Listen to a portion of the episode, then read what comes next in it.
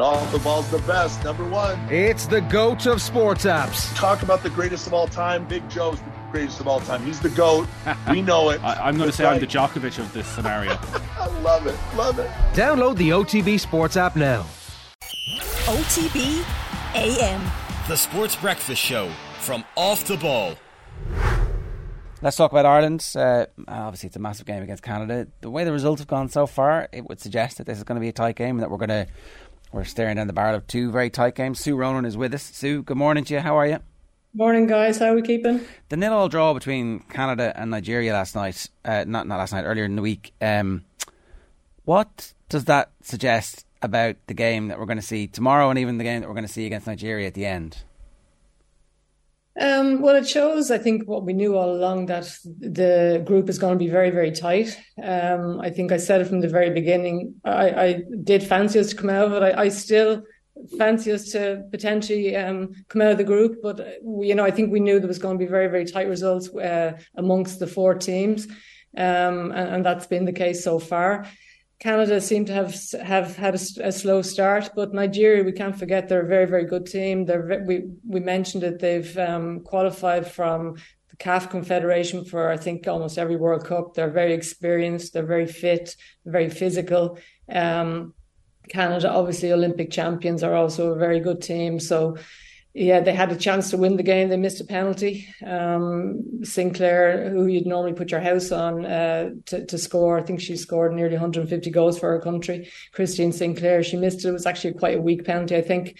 Um, but yeah, I think it's it's going to be another tight game for us tomorrow, and I think we're still well in this group. And I suppose that draw has has really uh, brought us back into it following our defeat in the opening game the breaking news this morning is that the Philippines have beaten New Zealand 1 0. So obviously, New Zealand got the tournament off to a flyer when they beat Norway by a goal to nil, and um, now they've lost. So uh, we are seeing topsy turvy results. We are seeing teams who we thought would be pushovers, like Haiti, for example, put it up to England over the course of the, the 90 minutes in that one.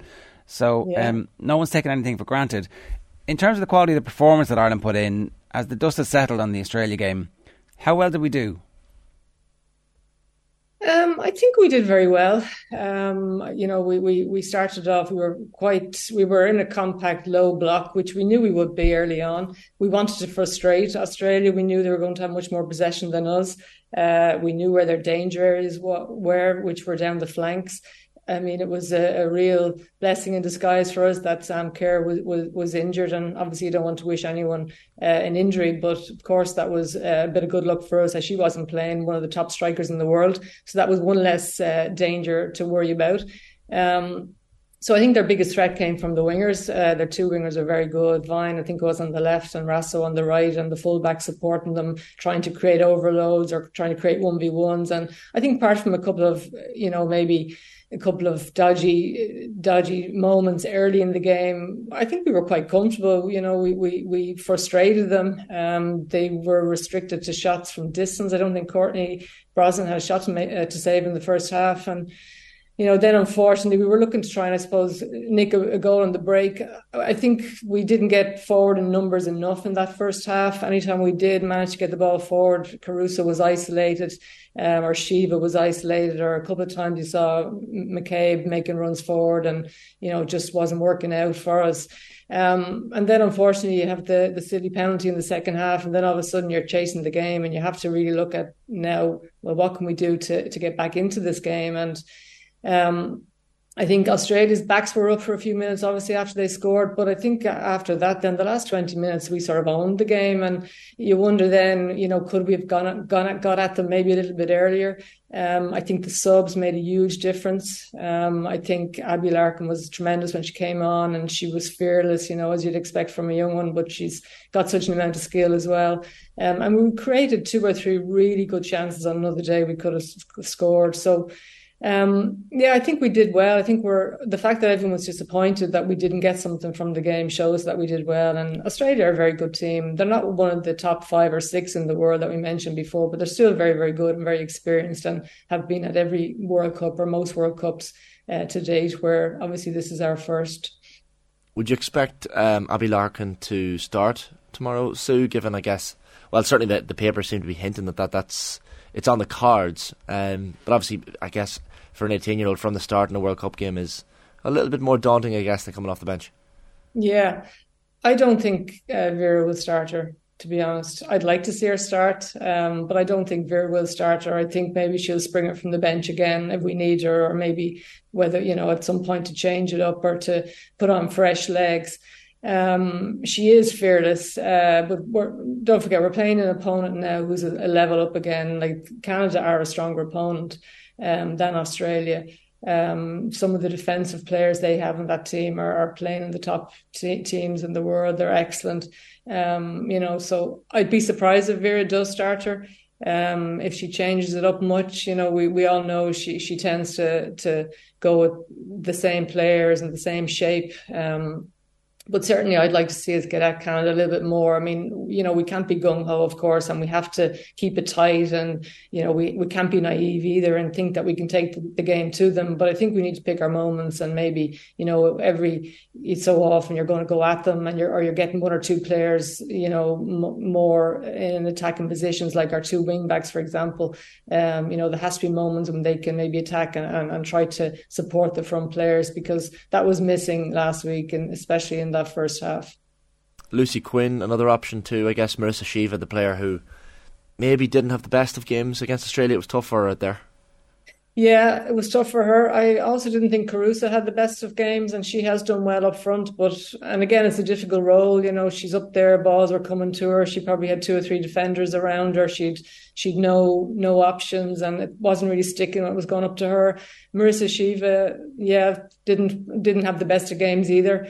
Um, you know, there was one or two. Well, we did play well in general, um, and and some of the players really were that nine out of ten or ten out of ten as you need. There was one or two who you'd expect maybe to be the nines out of ten that were probably only maybe about seven or eight, so they can maybe give a little bit more as well. I think we can certainly get more out of Katie. I thought Denise was all over the pitch, but her passing wasn't as you know as sharp as normal. Um, whether she was still carrying the effects of the injury or, or, or, what, I don't know. But at times she was caught in possession, and you very very seldom see Denise caught in possession. Um, so I certainly think one or two of the more experienced players can probably even go up another level. Um, I thought Niamh Fahey was tremendous. I thought the back the back uh, three the three centre halves were excellent. Um, I thought uh, Farrelly when she was on the pitch was very good. Also, uh, uh, Heather Heather Payne did, did, well too. So, yeah, I think you know I, I, definitely think there's more in us, and I think there's an opportunity to get something from this game uh, tomorrow. The back three and their lack of pace is something that Vera has spoken about about uh, why she wants to stick with the back three for now, and like uh, it's very pragmatic and it's very honest in her assessment. You know, you could say stereotypically Dutch if we were to um, indulge ourselves in a bit of profiling. Sometimes they're very blunt when they talk about football in Holland. It's their culture. Ours is like a little bit, oh, you know, maybe we have certain strengths that are, they're like, nah, we're just not fast enough. And she might be right. Perhaps, yeah, yeah. No, look, perhaps she is, and you, you, know, you do when you're up against very fast and attacking players, you, you do have to have speed. But you know, I think maybe what we, if we do lack speed there, um, I think we've got great experience. You know, you look at Niamh Fahey and the way she reads the game. I mean, she's been around the block. She might not have been at a, a, a World Cup or European Championships, but she's very, very good at reading the game. Likewise, Louise Quinn again mightn't be blessed with the with um, lots of pace, but you know, is very strong, can can read what's going on, can can cover where it needs to cover, can maybe get in ahead of her of her attacker to win that ball. And then Megan then provides a little sweeping up, I guess. Personally, I'd like to see Megan in midfield. I really would. I think that would release Denise a little bit, maybe into a little bit more of an attacking role. Um, she could sort of do that number six uh, role. She could sort of uh, sweep in front of the the back whether it's a back five or back four or whatever. But uh, I'd certainly prefer to see her a little bit further up the pitch. Um, but yeah, it is a back five, very much a back five. But I think in this game, you know, we can turn it into a back four at any given moment and get one of those wing backs in a forward position because both of them are well capable of getting up the pitch and indeed getting back if, if need be. So I, I think that's something that I'd certainly like to see. Jessie Fleming, that we, we've mentioned this morning, Sue like a lot of the creativity from Canada, by all accounts, seems to come through her. Um, how is she best nullified? Is it Katie McCabe? I guess they're they're familiar with each other as as rivals with Arsenal and, and, and Chelsea. Yeah. So, is, is that a job for Katie?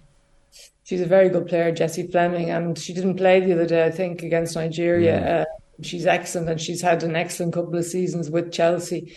Um, she tends to play on that right side, all right. So you're probably looking at maybe Katie getting into another another battle again, and and no better player to do that.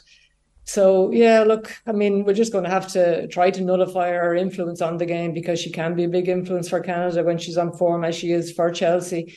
Um, we're certainly not going to go man to man or, woman to woman, so to speak, you know, in a game. But obviously, you just have to be wary and and you know try to nullify that threat that she has or that creativity because she definitely can make Canada tick.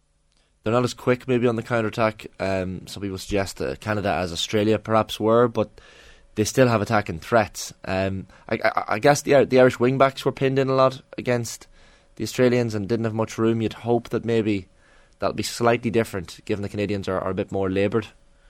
Yeah, they are, and they're an older team as well, probably, but they're definitely not as you know not as direct and uh, down, and they don't use the wing play as much as the Australians do.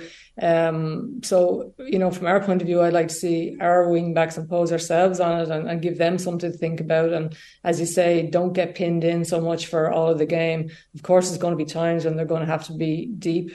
Um, but I think you know, let's give Canada something to think about, and, and let's take the game to them at, at moments. You know, choose our moments.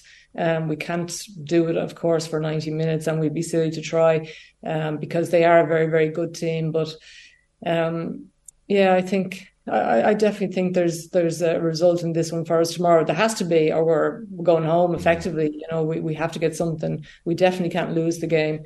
Um, even a draw will keep us in it, but we definitely can't afford to lose this game.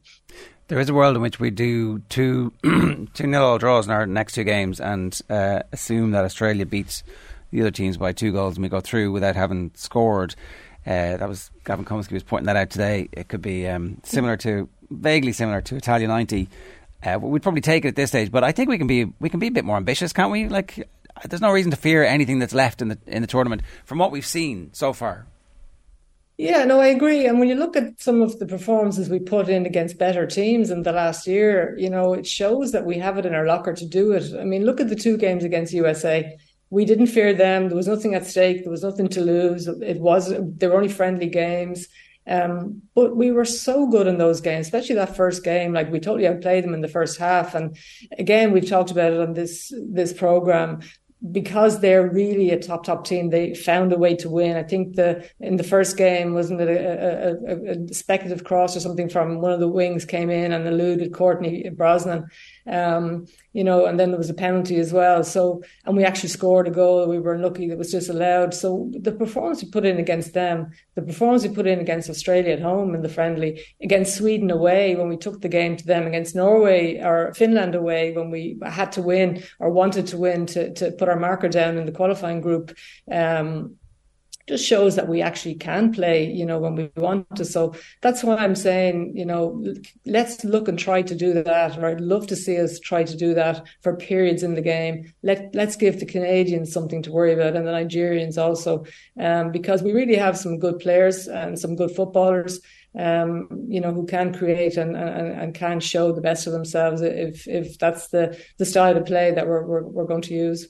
You'd hope that's the legacy of the tournament, that actually they take incredible confidence about the fact that they're mixing it in a World Cup, top 32 teams in the world, and they don't look in any way out of place. No, they don't. And you mentioned at the beginning there, I think, yeah, they've probably lost now. New Zealand were 1 0 down to, to Philip, the Philippines, and there's been some really tight results. Like Haiti really put it up to England. They were very, very lucky to get out of that game with the win. Um, a twice taken penalty they needed. France, uh, France couldn't beat, um, who were France playing? I can't remember now. They, they couldn't. Uh, pardon me? Jamaica? Jamaica, that's right, yeah, and and you had um, Bunny Shaw up front who caused them huge amount of trouble, um, and there's been some some games, some some matches like that that have been really really close, and the top teams have found it difficult to get the breakthrough or to win. So the gap is definitely closing, and I know we often talk about rankings and teams ranked third, fifty, their teams ranked twenty. You know, the team ranked fifty might be there by virtue of not having played games, you know, but in actual fact they're they're probably better than their actual ranking uh, in their own confederation. So the gap is definitely closing. We don't look a bit out of place. Um, let's hope now this the legacy really is the start that we now know how to qualify for major tournaments. We've got over that hump, and that we can continue to do so in the in the coming years. That's the thing as well. So, like, we, we don't really have much to. Fe- uh, we, we don't have a lot to fear against the Canadians. They are Olympic champions by by rights. But as Colin was saying earlier, like the, some of the stats are in Canada wouldn't fill you full of fear. So they they haven't scored more than once against the European team in the last thirteen games or meetings. They've only won one of their last six. That was a game against Brazil in February. So I mean, there are causes for optimism here, you'd imagine, for Ireland. No, absolutely. And Canada are definitely a team you can get at. Of course, they're one of the top teams. Uh, they're still not in that league, the, the USA, the Germany, the France, as I call them, that, you know, they're, they will find ways to win. Japan now, uh, I've mentioned I fancy Japan all along. They've been very impressive uh, in their win. Um, they dispatched Zambia really, really well. They scored five goals. So they're not in that league. Of course, they're a very good team. They've qualified for, for lots of, of World Cups but we can certainly get at them.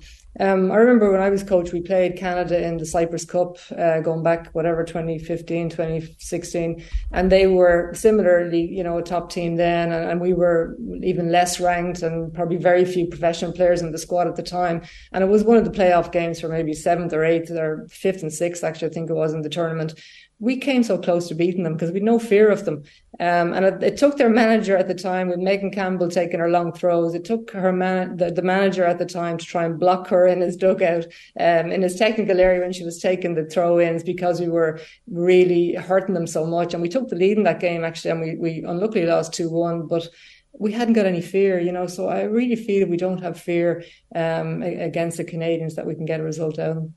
So, uh, in terms of the legacy, right, um, there's watch parties in Dalymount Park and there's hundreds of kids going. And I know from the WhatsApp groups of my kids' football that like there's been a surge in interest. Um, you'd hope that we've learned some lessons from 40 years ago, 30 years ago when we qualified for Italia 19. There was there was literally no legacy.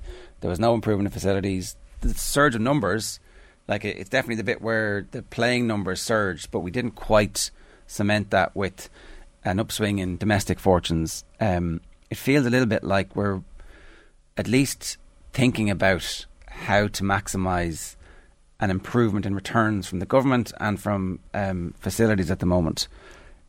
What's your sense yeah. about somebody who kind of understands this whole thing and has, has seen firsthand for the last while um, how difficult it has been to get the game going? What do you hope is coming next? How, do, how well do you think we're doing or, or are prepared for it?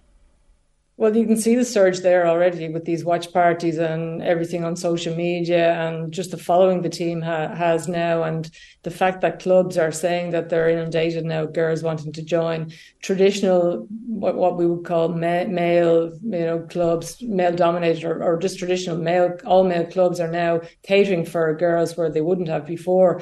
Um, I certainly know it's still an issue around the country, uh, facilities, and in many clubs around the country at grassroots level, the girls' team is still left till last on the weekend to get access to the pitch, or the girls' match might be the first one cancelled if there's a you know an issue with with weather, um, and they, they might play the boys' games off first. So you would certainly like to see that you know that that type of thing not happen, and that more equality now in every club that the girls are just as important as the boys.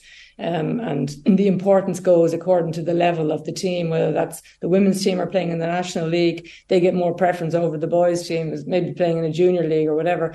Um, but yeah, I think I, I, think we definitely are in a better position to cater for the numbers now. I would I would like to think I'd like to hope we are.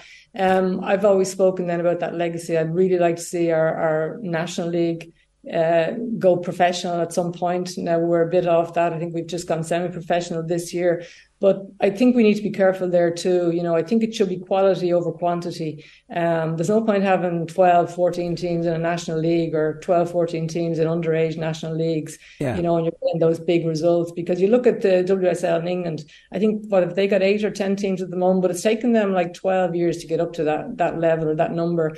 Um, so it's not about just opening it up to anyone that wants to come in or that can achieve club licensing. I think we need to be looking at quality. Um, because especially as most of our best players at the moment, our national team, they're all playing abroad. So, you know, do we have that depth there? We want to create a really, really strong competitive league. So I think we should look, we, we need to be looking more about the quality over quantity there, and hopefully then a couple of years down the line we're looking at a more professional league. Last question for you on this, and, and um, I, I, didn't mean to bring this up today, but just the I do wonder if there's a, a room for some centralised contracts for players and I know it's very difficult for. So, what club benefits? Is it the club with all the money? Is it the club with the rich owner? You know, how do you work that out? It's very difficult. And does every does everybody have to get one? Like back in the days of the basketball, where everybody had an American, it's like everybody's allowed one centrally contracted player. But it would allow the FAI to have control of the players and make sure that they were full time. And every club has one who maybe is a part time player and a part time football administrator or coach or something. I think we just need to be a little bit creative about how we get there. Yeah, no, absolutely. And these are ideas that, you know, I would have put forward many years ago because I saw it happening in other countries and it was working. And it was probably before there was professional leagues, to be fair. Um, I know they did it in Holland initially when their national league started up for, up um, first, going way back, and I think Vera would have been uh, very much involved at the t- at the time. They literally placed the players in; they were on con- centralized contracts with the FA, and they placed the players. So you didn't all you didn't have ten at one club, um, and that's something that unfortunately we've seen happening in, in Ireland over the last number of years. You've, and particularly at our underage, um, we, we've seen, I know Dave Connell gets frustrated. He often sees some, this is before the introduction of the under 19 league. You'd have some of the players from the underage squad who are really good enough to be playing at the top level, sitting on the bench, not getting game time. And that doesn't do anything for their own career or for the national teams. So it's something potentially to look at in Holland, it's definitely easier to do because it definitely is a smaller country and travel to and from. Players can still live at home and travel to wherever they're playing. Whereas if you have a player from Donegal and you're placing her on a team in Dublin or in Cork, but she's still living or going to college in Donegal, that's probably a little bit more difficult. But I, I, agree with you. We do need to be a little bit more creative and try to bring the competitiveness of, of that league up and, and look at trying to do that rather than just trying to make it bigger. Um, yeah. Because yeah. Yeah, and look, if there was a transfer fee to come, then that would go to the FAI and that might help to pay for it over the years. So uh, there's definitely, if there's a will, there's a way. Sue, great stuff. Thanks a million for joining us as ever. OTB AM. The Sports Breakfast Show from Off the Ball.